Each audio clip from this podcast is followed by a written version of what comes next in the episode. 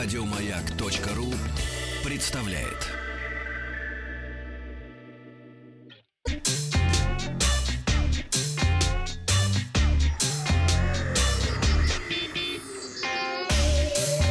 Страна транзистория.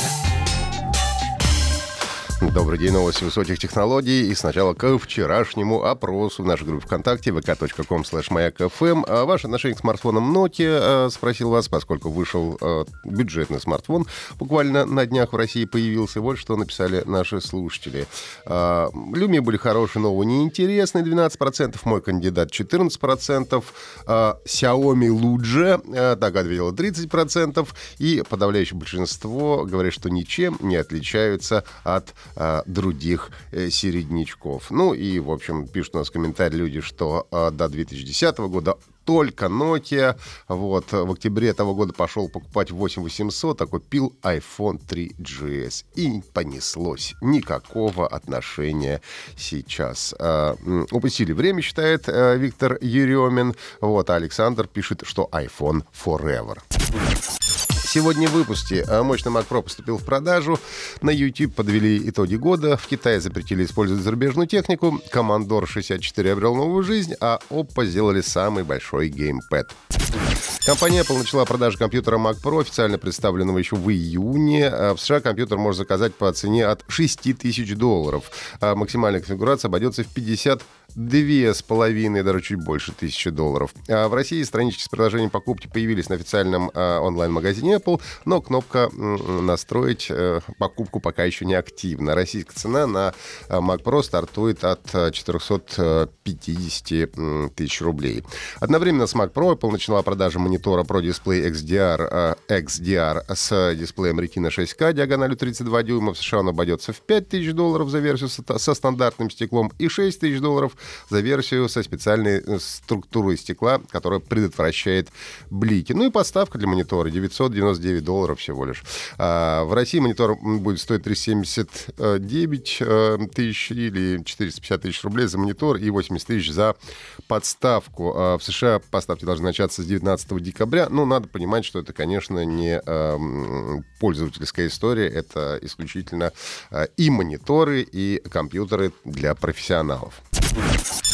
Google подвела итоги уходящего года, назвала самые просматриваемые ролики на YouTube. На первом месте челлендж на канале Мистер Бист, который бросил вызов яйцу в Инстаграме а, и набрал а, в итоге почти 11 миллионов лайков. А сразу за ним свадебный ролик самого популярного блогера это PewDiePie. В августе он победил в гонке с индийским каналом T-Series, побив рекорд 100 миллионов подписчиков.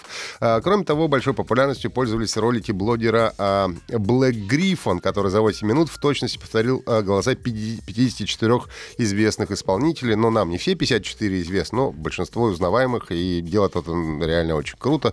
Даже там есть его собственные песни, но собственные песни, кажется, не настолько интересны. А, Асеф Эверман с очень серьезным лицом раскрыл всему миру секрет создания хита а, этого года «Bad Guy» Билли Айлиш. А, вам понадобится синтезатор, сковородка, одежная щетка, игровая приставка, подушка вентилятор, в который вы будете петь. А в мире по-прежнему популярны кубинские мотивы, а, песня «Сеньорита». А, в топ музыкальных клипов попали а, группы K-pop, то есть корейские, BTS и Blackpink. Ну а песня «Bad Guy Billie Eilish» стала самым популярным западным хитом и в России в том числе. Также большой популярностью пользуется пародия Сындука на мультсериал «Фиксики», а на первом месте среди музыкальных видео в России Артур Пирожо, Пирожков с песней «Зацепила». Китайские власти запретили а, госучреждениям использовать зарубежную компьютерную технику и программное обеспечение. В частности, речь идет об устройствах HP, Dell и программах от Microsoft. Власти заявили, что госучреждения страны должны перейти на отечественную продукцию в течение ближайших трех лет. По предварительным оценкам, заменить придется 20 или даже 30 миллионов единиц компьютерной техники. А происходить это будет постепенно. Сначала в следующем году будет заменено 30%, а в 2021 50%, а в 2022 уже все остальное. Ну и таким образом образом китайские власти отвечают на санкции США, ну и готовится освободиться от зарубежных поставщиков. Знаменитый компьютер Commodore 64, отпраздновавший в этом году 37-летие, вновь поступил в продажу. Конечно, это не оригинальная модель, а копия оригинального ПК. А, называется The C64, то есть The C64. Оригинальный Commodore 64 в 80-х обрел популярность не в последнюю очередь благодаря а, играм, которые на нем можно было запускать.